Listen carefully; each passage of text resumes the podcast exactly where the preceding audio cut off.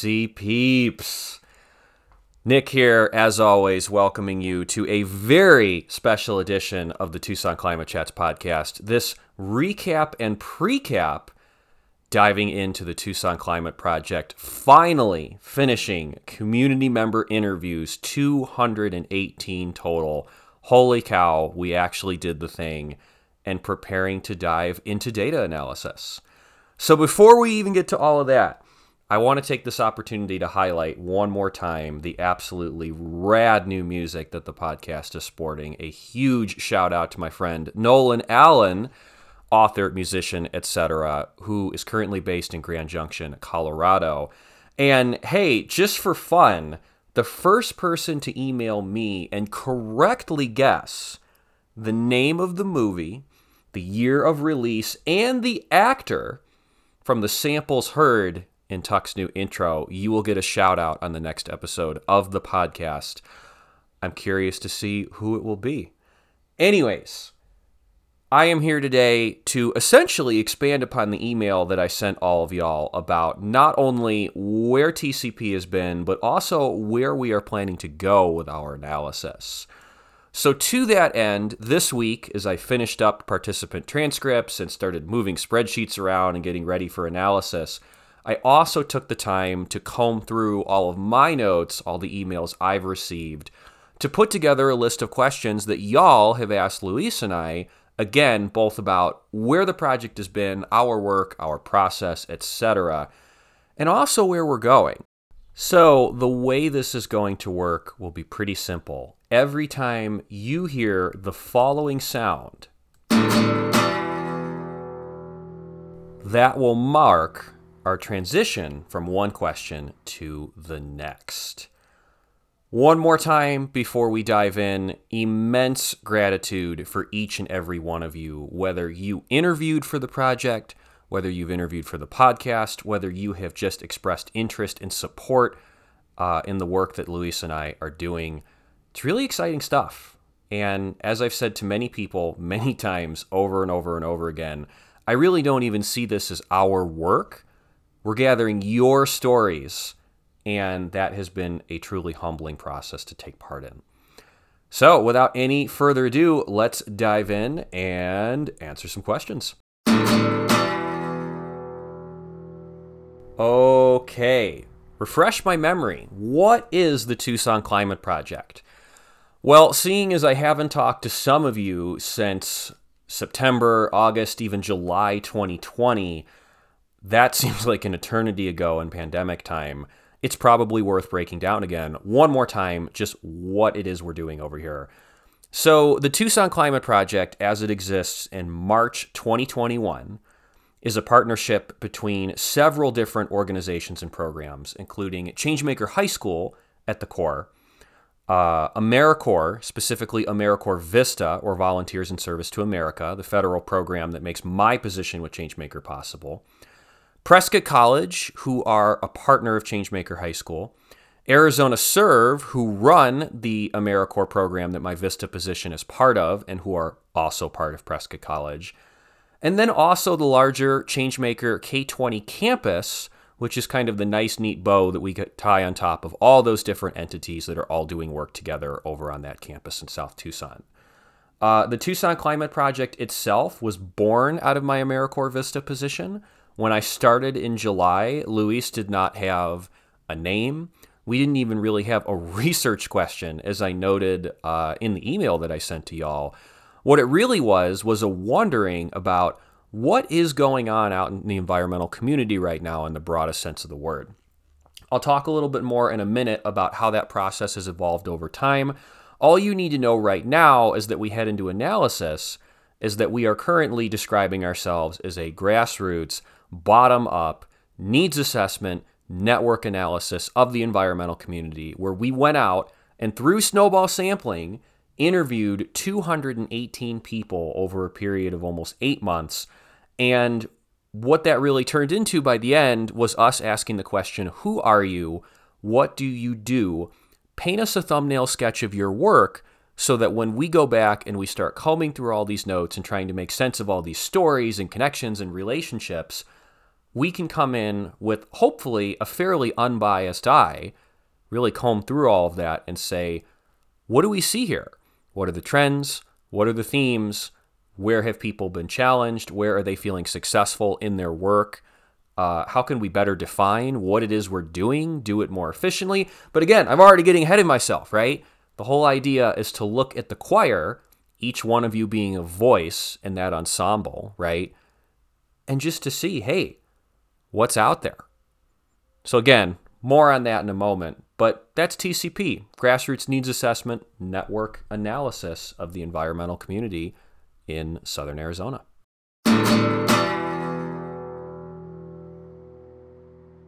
Okay, next question. Who's on your team? Actually, that's a very good question. And the answer is just two of us. So, the Tucson Climate Project, again, just as a refresher, was created or conceived of by Luis Perales, who is the CEO of both Changemaker High School and the larger Institute for Transformative Education, headquartered in South Tucson. Uh, Luis has been here for about 20 years in the Tucson community. He's originally from Southwest Texas. He's been involved with a number of different groups over the years, including Tierra y Libertad, the City of Tucson's Commission uh, on Climate, Energy, and Sustainability, and a number of other things.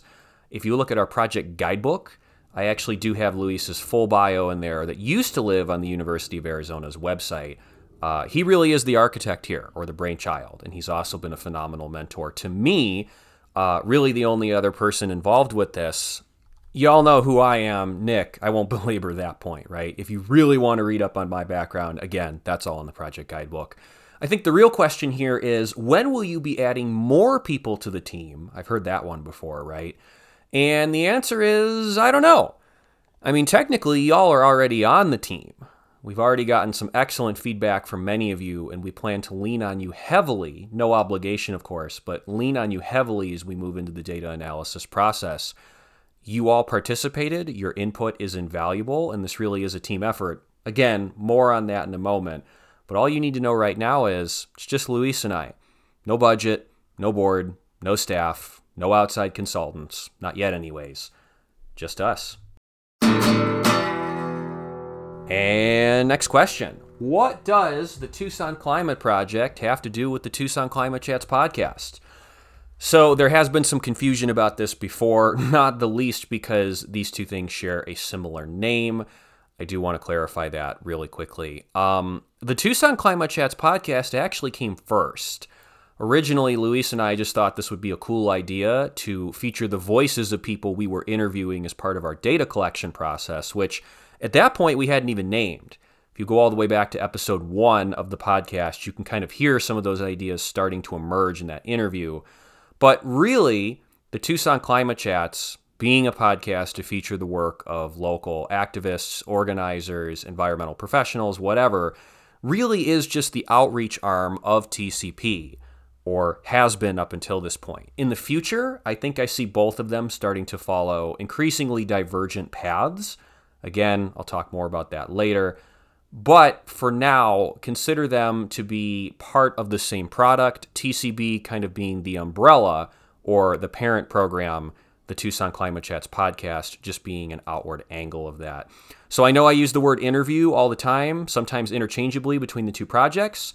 When I talk about participant interviews, I'm referring to the Tucson Climate Project. When I talk about podcast interviews, I'm obviously referring to the show. Some TCP participants have also been featured here. There have been some people on the podcast who, in turn, have not interviewed for the Climate Project proper. Again, if it seems slightly confusing, it's probably because it is. But thanks for your patience. And next question. TCP has changed a lot since I first heard about it. How did you conduct your research? Again, great question. I'll try and keep this concise because, again, it's continuing to evolve as we go. Uh, in the beginning, we didn't have a research question. Uh, our original angle was to investigate people doing environmental work in Tucson's urban core, specifically related to climate change, uh, ecological restoration, that sort of thing. And we originally thought this was going to focus on nonprofits. I don't think Luis or I ever envisioned this becoming as big as it has. And so we started with a very narrow scope. We started with three contacts, and the goal was very much just to go out and engage them and again gather some data about the kind of work they were doing and to start mapping that out. So originally, we approached this using a modified version of the survey that the city's uh, Commission on Climate, Energy, and Sustainability, or CCES, put out two years ago. That was admittedly before my time in Tucson, so I'm not especially familiar with the previous version. Uh, we led with the survey. We did that for about a month, month and a half. I just started to take notes during interviews as people referred me to different contacts in their networks because I realized, hey, people actually do have a lot to say about their work and about two months in, I actually sent Luis an email and basically said, hey, listen, um, I think we should move away from the survey and just start interviewing people, like full stop. Like, really emphasize the note taking aspect because I think that is where the bulk of the good data is. And so, with the covert goal all along being to build relationships, anyways, I think it made sense to move in that direction. It was less of an ask up front for participants, i.e., I didn't have to badger y'all about filling out a survey, one more thing for you to do, but rather it was me knocking on your virtual door and saying, hey, like I said, give me a thumbnail sketch of your work. Tell me about what you're doing in your own words, not just your organization's mission statement or whatever is written on your website, but like your personal journey and then tell me about what's on your mind right now, especially during a time like COVID when I think we're all craving connection and storytelling, or at least that's what I saw coming out of the process. So, to really bottom line it for y'all, snowball sampling has been consistent in our methodology from the very beginning. We started with three people, and that led to 476 contacts 360 of which I ultimately reached out to, 218 of which, again, I ultimately connected with in the form of interviews. There were many more of you out there that I simply ran out of time to coordinate with or what have you. Don't worry, you're still on our radar, and there may be another round of this. Again, more on that later. But that's where we are right now. Uh, a very sort of backwards design approach to research where we waded out into the community we listened to everyone as best we could without asking specific questions with a specific agenda. And now that we have this giant sort of qualitative sketch of people's work and who's doing what, where, and why, the hope is that we can go into that and analyze that and really see, again, what are the trends and themes independent of whatever agenda Luis and I might have had at the beginning. And the last thing I'll say on this is that we started with that nonprofit sort of climate change lens that's reflected in the original name of the Tucson Climate Project. And what it's actually turned into is uh, a study looking at the whole pie, all environmental issues, everything from food sovereignty to indigenous land rights to water to climate to energy, you know, whatever, uh, green architecture, and doing that across sectors whether that's for profit, nonprofit, academia, uh, local, county, state government, federal government, etc. And for the folks that have asked us and said, hey, that seems like a lot of data, yeah, you're right. Again, it got way bigger, way faster than we ever thought it was going to. But uh, I would rather have too much material to work with, you know, a body of data that we could make multiple passes at and ask multiple questions of rather than not having enough and have to go back out and ask more questions because we didn't gather enough from y'all the first time. So, hopefully that clears that up. On to the next question. What will data analysis look like for the Tucson Climate Project? I think that's a very good question, and it's sort of a two part answer. The first part of that question would be Luis and I do have a plan as to how we're going to approach the report.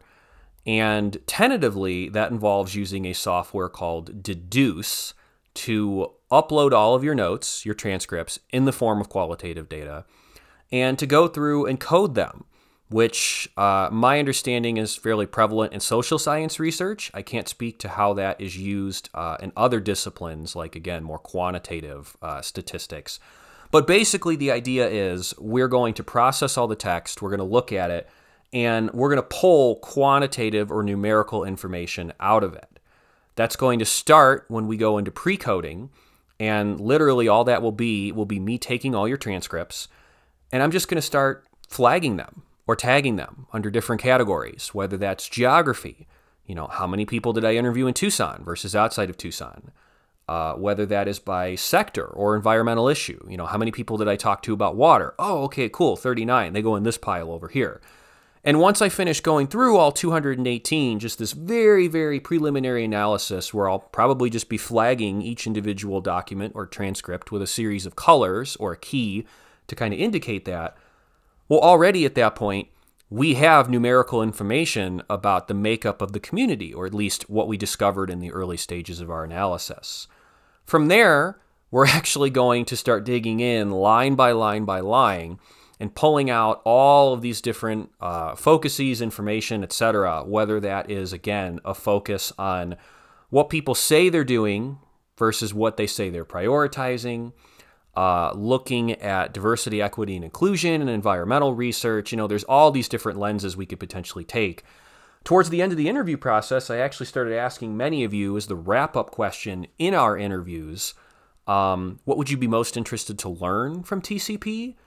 Those are actually research questions that we can go back and code for and basically look for evidence of, you know, I wanted to learn blah, blah, blah. Cool. I can go through all those transcripts and essentially look and see who talked about the thing that you said you were interested in? What did they have to say? And what does that look like when we gather all that information together? So, as of right now, I'm envisioning, again, sort of two components. The first component will be the oral component, trying to really weave uh, a narrative or a story that people would actually want to read and not just another piece of white paper. It'll all be aggregated and anonymous, of course. No one's being directly quoted on anything unless they'd like to be. And then on the other end, there's going to be more of a hopefully visual uh, network analysis where we actually depict the relationships, you know, bubble to bubble to bubble to bubble, between all the different people that I bounced around and connected with over the last eight months. And then all of that will eventually comprise, again, what we are just referring to generically as the report, which will be the product that is released later.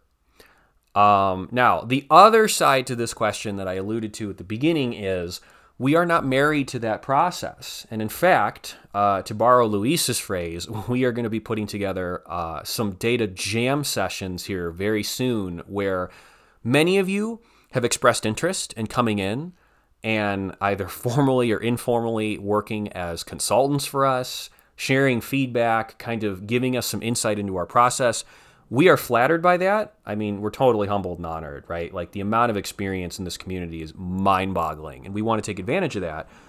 So, what we're going to do is actually start sending out invites four times. We haven't figured it all out yet, but start sending out invites for times where you could drop in on a Zoom call with us, no obligation, actually meet some of the other folks that we've interviewed, and then give us your feedback whether that is, again, about analysis, whether it's about programming ideas, whether it's about funding, whatever. We want to put together some focus groups and give you the opportunity to kind of have a first glance at what's coming out of the data and then, you know, potentially how you would format it and release it. You know, whatever your thoughts might be. Because bottom line, we don't want to release a product that's not beneficial to the community, right? If we're not telling the story in a way that benefits people, that defeats the purpose of the work. So, with that said, uh, even if you have not previously expressed interest, even if you don't initially get an email, hey, there are 218 of you. Um, all of you are on my radar. I'm literally staring at my contact list every morning. If you have something you want to say, if you want to connect with us, if you just want to drop in and talk ideas, independent even of the climate project, shoot Luis or I an email. Let us know. Reach out. You could even call me or text me if you'd like. My number is in my email signature. Get in touch. I'd love to follow up and hear more about what you have to say. What form will the Tucson Climate Project's report take when it is published? Um, truthfully, I don't know. Again, I'm picturing some sort of cross between a piece of white paper and, you know, maybe something a little bit more readable, like a beautiful PDF. But Luis and I have kicked around everything from writing a book, putting together a documentary, maybe processing that information differently. We're really open to whatever comes out of this process as we do start to analyze and again kind of put some of these stories down on paper and really organize them. Because if we see a really brilliant opportunity to, again, be artistic in the way that we tell the story here, or if someone comes to us and says, hey, as long as we can respect participants' confidentiality, we think we have a way to really approach this that's novel and unique and interesting. Uh, I'm thinking of one participant who challenged me to, and I quote, write the graphic novel of reports, unquote. You know who you are, and I absolutely love that feedback. Um, yeah, we're open to that. So if you have ideas, let us know. When will the report be ready? When will it be released? Uh, gosh, we really wish that we knew too. With that said, uh, originally I was quoting uh, a timeline of six to eight weeks back in the fall. Uh, I think I've realized now just how naive that was. So, you know, past Nick, you weren't entirely spot on. It's totally okay though. That's why this process is open ended. Um, the short version is is that my AmeriCorps Vista term ends on July 19th, 2021. Of course, I have plans for my future. So does Luis. I'll tell you all more about that in a little bit. But as I said in my email, I think our goal very much would be to have this thing done in some form by then, even if it was just preliminary, because again, we don't want the process to take forever. Part of TCP being light and nimble was that we could promise a really fast turnaround time on the report. We want it to be rigorous, we want it to be thorough. And like I said, I have a brilliant mentor who is taking the time to walk me through all the software, to share his expertise. I have 40 hours a week to figure it out. And I have y'all's expertise too, which, like I said, we're not even formally into the analysis process yet. And your input has already been invaluable. So, yeah, four months. I think it'll be enough, but it'll be an evolving process. We'll keep you updated with the least amount of emails possible. Next question. Where is TCP's list of participants? Can I see it? Well, it's not public as of yet. And I've realized, especially in the last month or two, that uh, there's been some confusion around the status of this list that I think I have unfortunately contributed to. So let's just take the opportunity right now to set the record straight. Uh, the list of participants is not currently public. It will not be public. You will not see all 218 people who have interviewed with us until the report actually drops. Now, why is that? Early on, I wasn't asking anyone technically for their consent when I was reaching out to them. No, this isn't IRB. No, this isn't a university uh, research project or program. However, we did realize a few months in, uh, I was like, whoa, wait a minute. Like, I actually should be taking some steps to make sure that I'm keeping people's information not only confidential, but asking them how they want to be represented in this process. So I've talked to most of you about this. I started filling out intake forms uh, in lieu of you know written consent to participate in the project. Those intake forms were very simple, and one component was simply stating your name and whatever affiliations you would like to have on the final list of participants or the option to go unaffiliated. I do not currently have those forms for everyone. And so for the people that I don't currently have those forms for, I have not been advertising their name or their organization as being part of the project. So until I have all 218 of those in one place, until I have everyone's explicit permission to use their name with the following names attached, whatever that looks like, I won't be publishing that. On a deeper level, even when the list is published, uh, again, there was a participant very early on who said, Hey, listen, like you should be mindful about how you're publishing people's information uh, don't put it out there in a way that could potentially used to harm us. And again, this person knows who they are. I really appreciated that feedback. And so, even when the final list of participants comes out, you will see people's names, you will see whatever affiliations they opted to include. However, you will not have access to their emails or their phone numbers or any other form of contact information. One promise I am going to make all of you right now is that your information will never be floating around as a giant list anywhere at any time. Uh, I promise that by participating in this project, that will never be the case.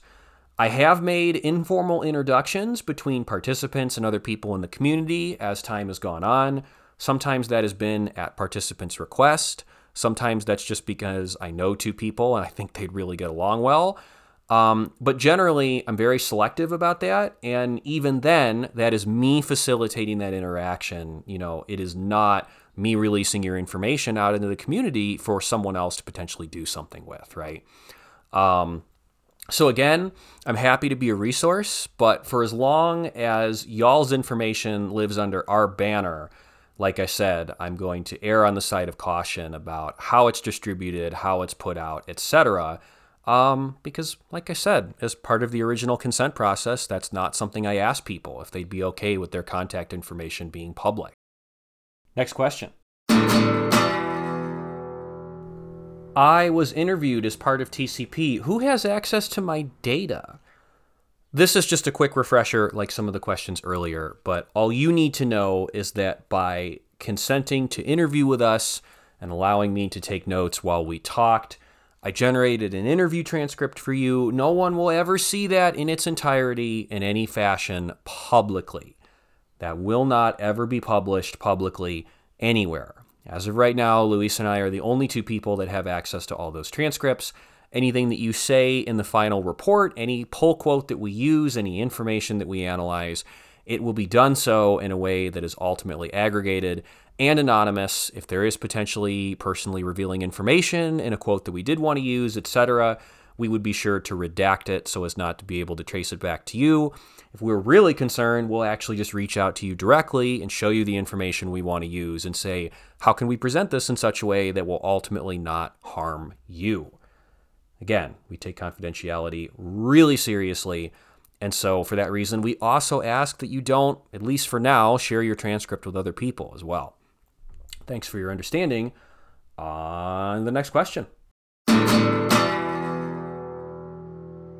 I was interviewed as part of TCP. How long will I be able to edit my notes? So, in the email that I sent out, I listed Friday, March 19th as the deadline to review your notes before I lock them and upload them for analysis.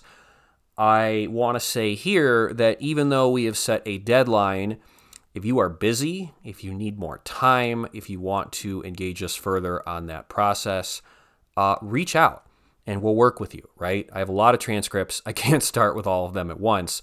And so there's a little bit of room there uh, for me to be flexible and for you to have extra time if you need it. I also want to acknowledge that, yeah, many of you have had access to your notes probably since, you know, August, September, October. You've already reviewed them. Awesome. You're under no obligation to review your notes. That's more just uh, a courtesy or a convenience that I wanted to provide for y'all. That way you could see how your information was being represented. But for those of you who literally just got your transcripts back in the last week or two, like I said, I totally understand. If you need more time, let me know. Just reach out and I will work with you. After all the transcripts are locked, as I mentioned in the email, if you still have information that, you know, if by some chance you reach out and you're like, hey, I, I don't feel good about this, I want to redact this, that is totally fine. We can do that. We just won't outright delete it. Um, it just won't be visible anymore. So, yeah, that's what I got. Next question. I was interviewed as part of TCP. Will I get a copy of your report? So, a few people have asked me this recently, and so I just want to set the record straight again. Yes, if you interviewed with the Tucson Climate Project in whatever form this report takes, you will have a copy either sitting in your inbox or accessible to you in some other way when we are done. Uh, Luis and I have gone back and forth on whether or not we want this to be a public versus private report in the sense that does it only go out to participants? Does it go out to the wider community?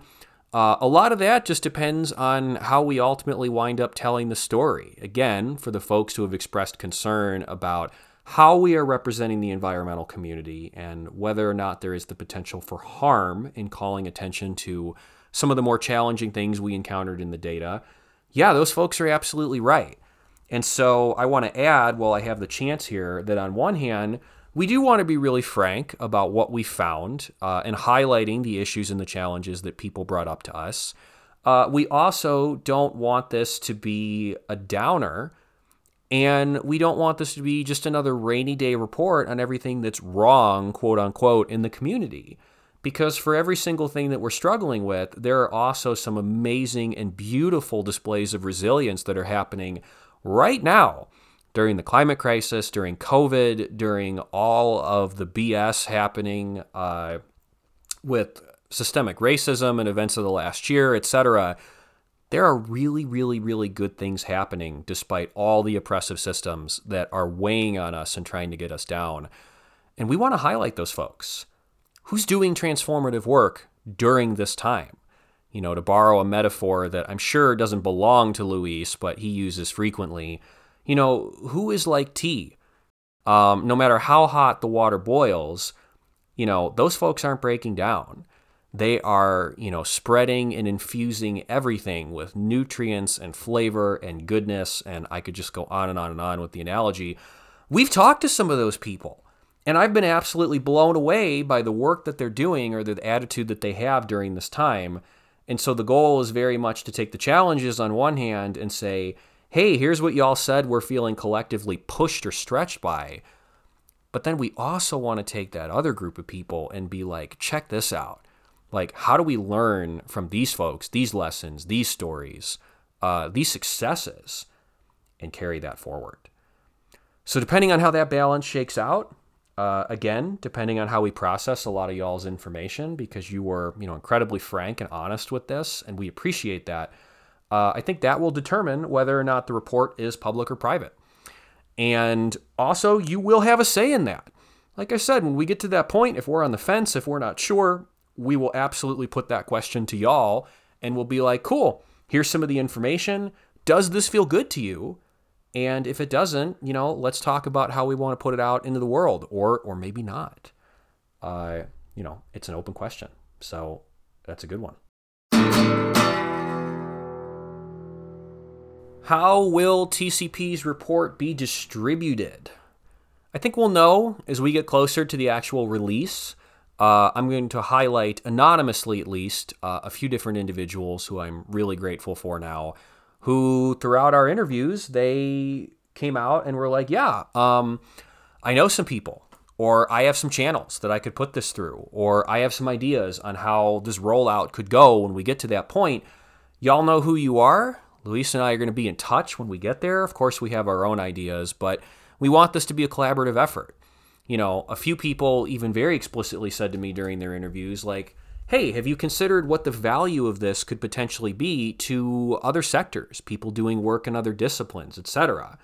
You know, I think the environmental community uh, will really benefit from hearing this, but what about other folks? We are open to having those conversations. In fact, I would welcome any feedback or thoughts you have on that.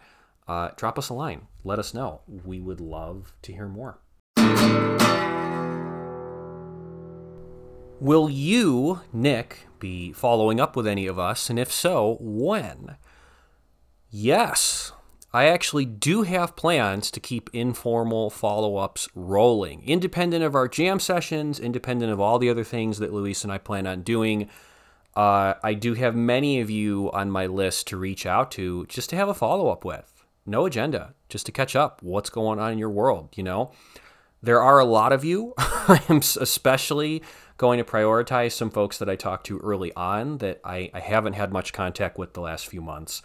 As I said earlier, though, uh, if you would like to catch up, if you would just like more information on what we're doing, whatever, get in touch and we will find time to do that. Uh, my goal is, like I said, to reach out to as many people as I can while also balancing the process of analysis.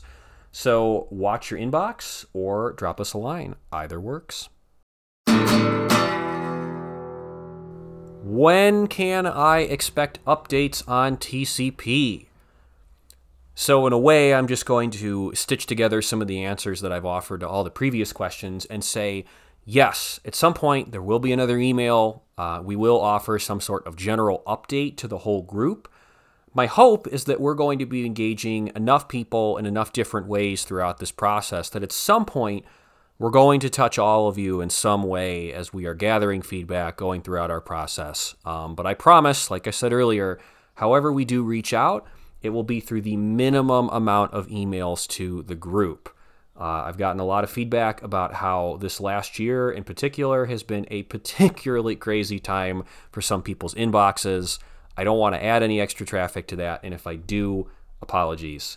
Thanks for your patience. By the way, I thought I heard you, Nick, mention something about using TCP as part of your master's thesis at Prescott College. Is this true? Uh, yes, actually. I am pleased to report that I do have the college's permission to double dip.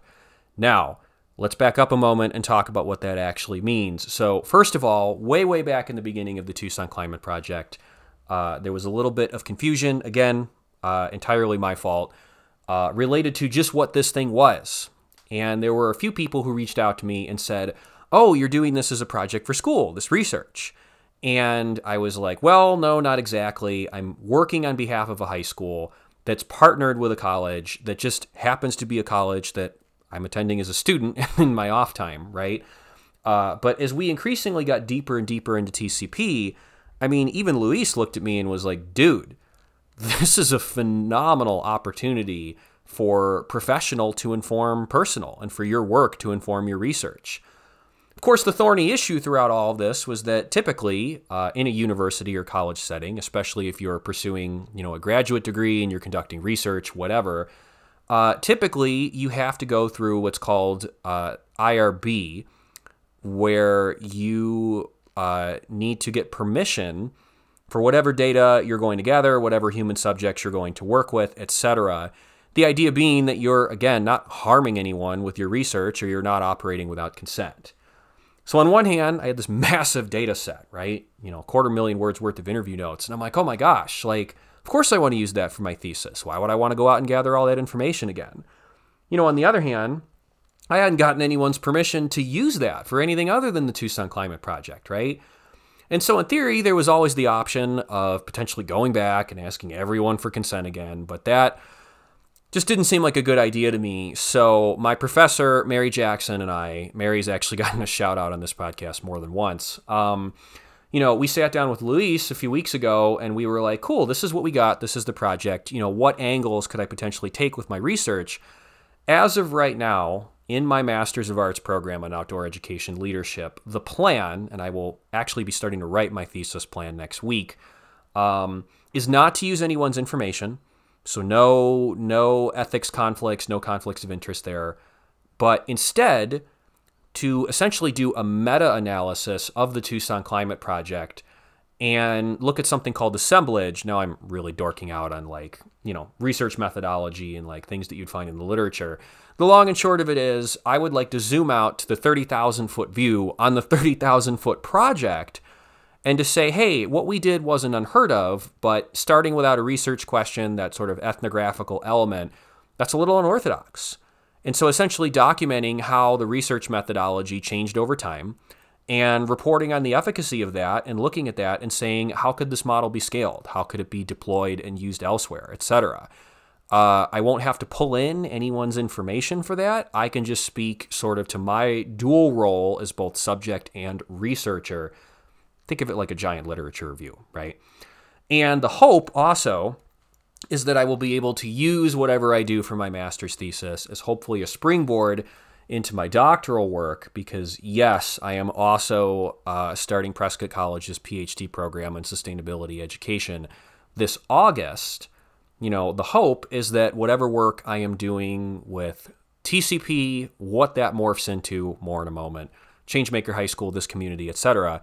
The hope is that that can also inform the research I'm doing academically so that I'm not just creating another report that goes on a shelf that was maybe beneficial to me but nobody else, but rather, you know, I'm diving deeper into questions that emerged either for myself or participants or whoever else in the process of doing TCP and then using my research as a way to follow up on that and maybe get some answers that, like I said, will be beneficial to more than just one of us. So there's an insane amount of privilege involved with what I'm doing. I recognize that. I'm very grateful for it. Prescott is an amazing institution. They have some sweet synergy with Changemaker, which is why they share a campus. And yeah, I will uh, I will be getting meta and using some of what I've done with the climate project to inform my work, which is super cool. Where is TCP social media? Where is your Instagram? Where is your Twitter? Where is your website? I can't find you anywhere. Well, yeah, you're right. It's because we it's because we don't have any. Not yet, anyways. I did create a Facebook page for TCP uh, about a month or two ago. You know, pretty much explicitly for outreach purposes uh, for those folks that are not accessible, uh, you know, through traditional email or whatever else. Um, but really, if you have noticed kind of the lack of presence of both the Climate Chats podcast and TCP proper on social media platforms, that has been very intentional up until this point. You know, on one hand, I'm a team of one, and if I'm being totally honest, I just have not found the time or the bandwidth to really invest in that. And on the other hand, part of our strategy of listening first and asking second was hey, we don't want to start shouting from the rooftops about what we're doing better to be really subtle and underground and grassroots about it and just kind of go around and talk to the people that are interested in participating.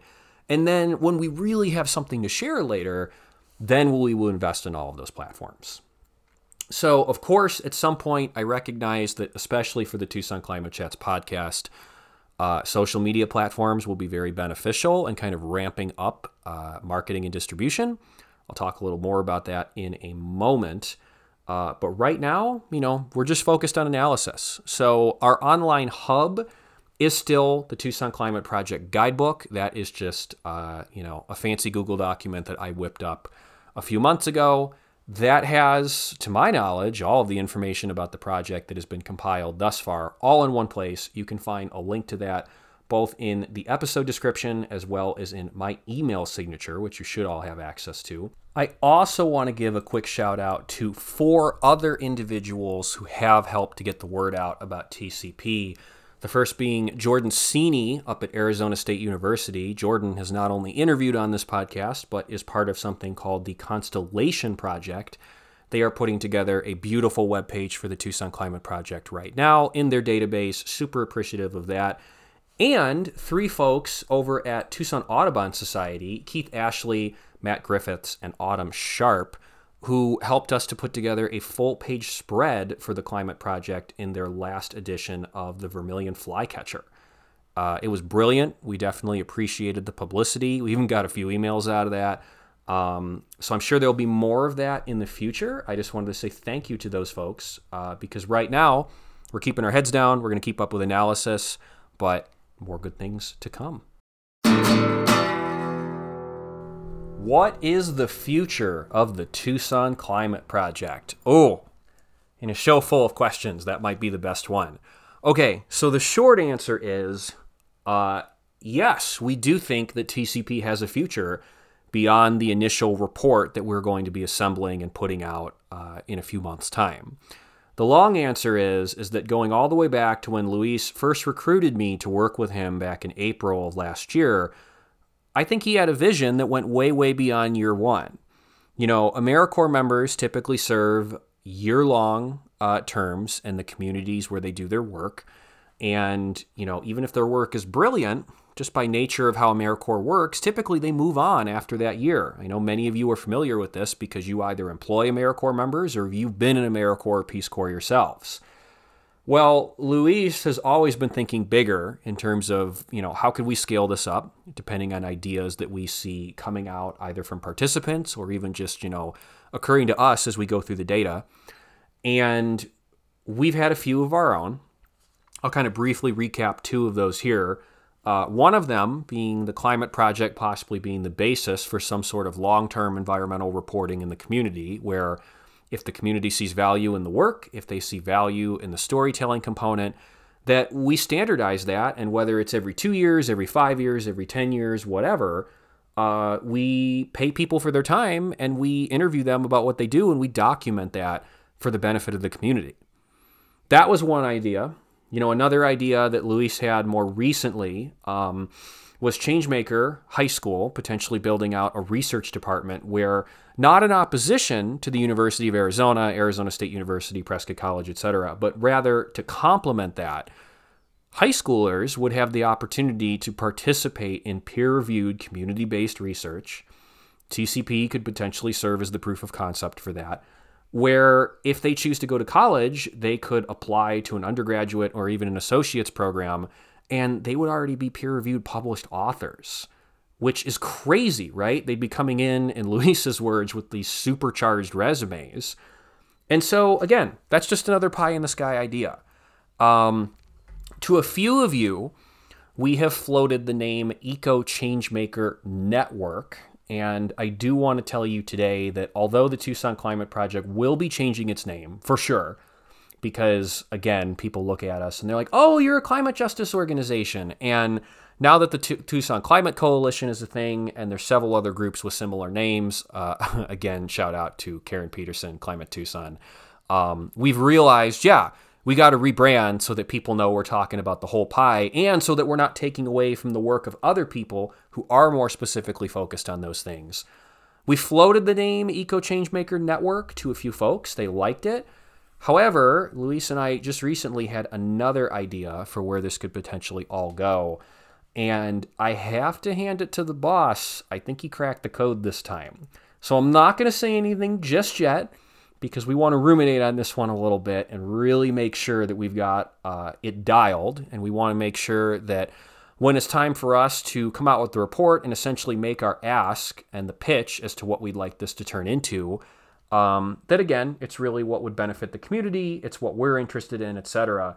But I don't think it's going to be Eco Changemaker Network anymore. I think we're thinking even bigger than that, um, which is super exciting. So hopefully, uh, I'm building the hype right now in a way that's not too obnoxious. But stay tuned. I'm really hoping to have more to share on that front sooner rather than later. Uh, we just need to do a little bit more of internal r&d research and development and then you know also selectively pitch this idea to a few people in the community get their feedback and then when the time is right uh, like i said we're thinking way bigger than just one year so stay tuned more on that when we have it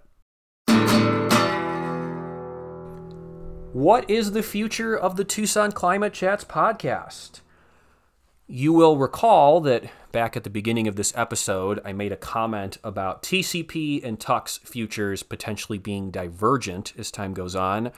I stand by that.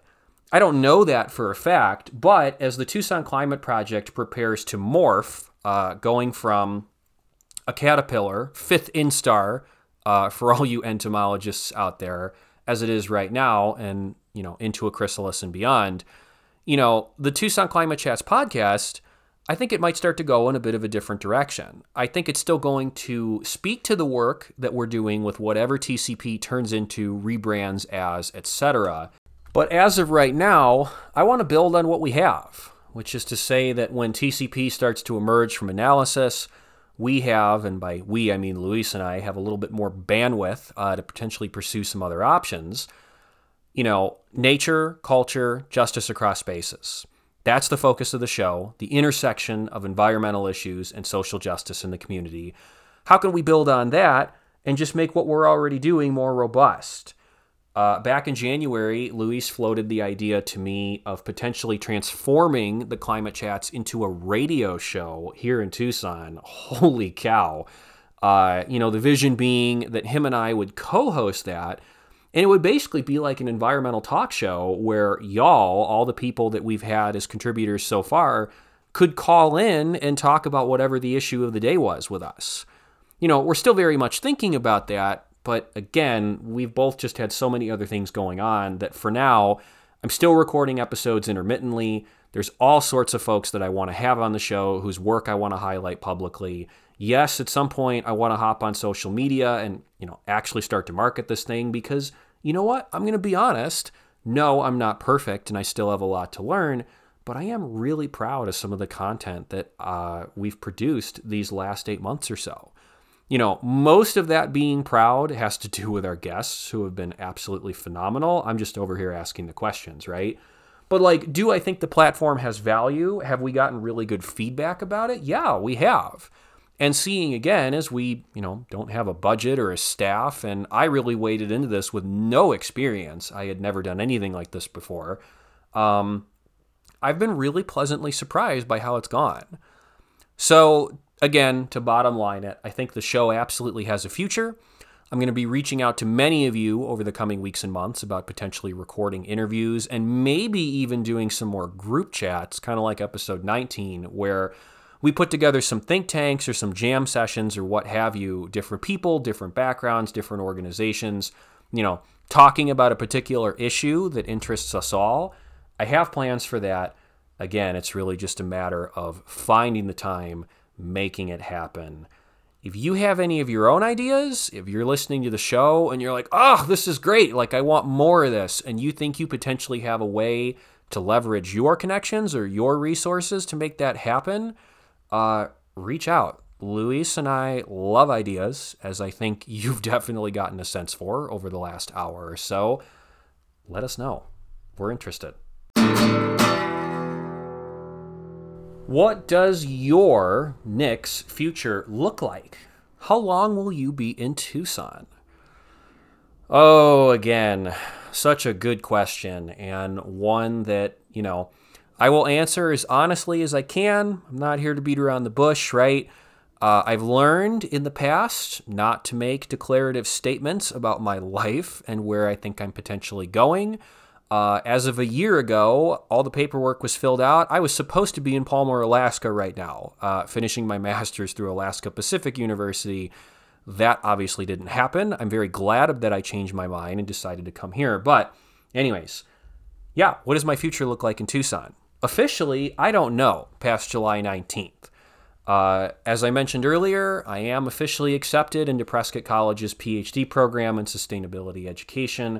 I will be starting that this August. There is, hopefully, unbelievably, like wow, in the time of COVID, an in person orientation that will be happening in Prescott in August.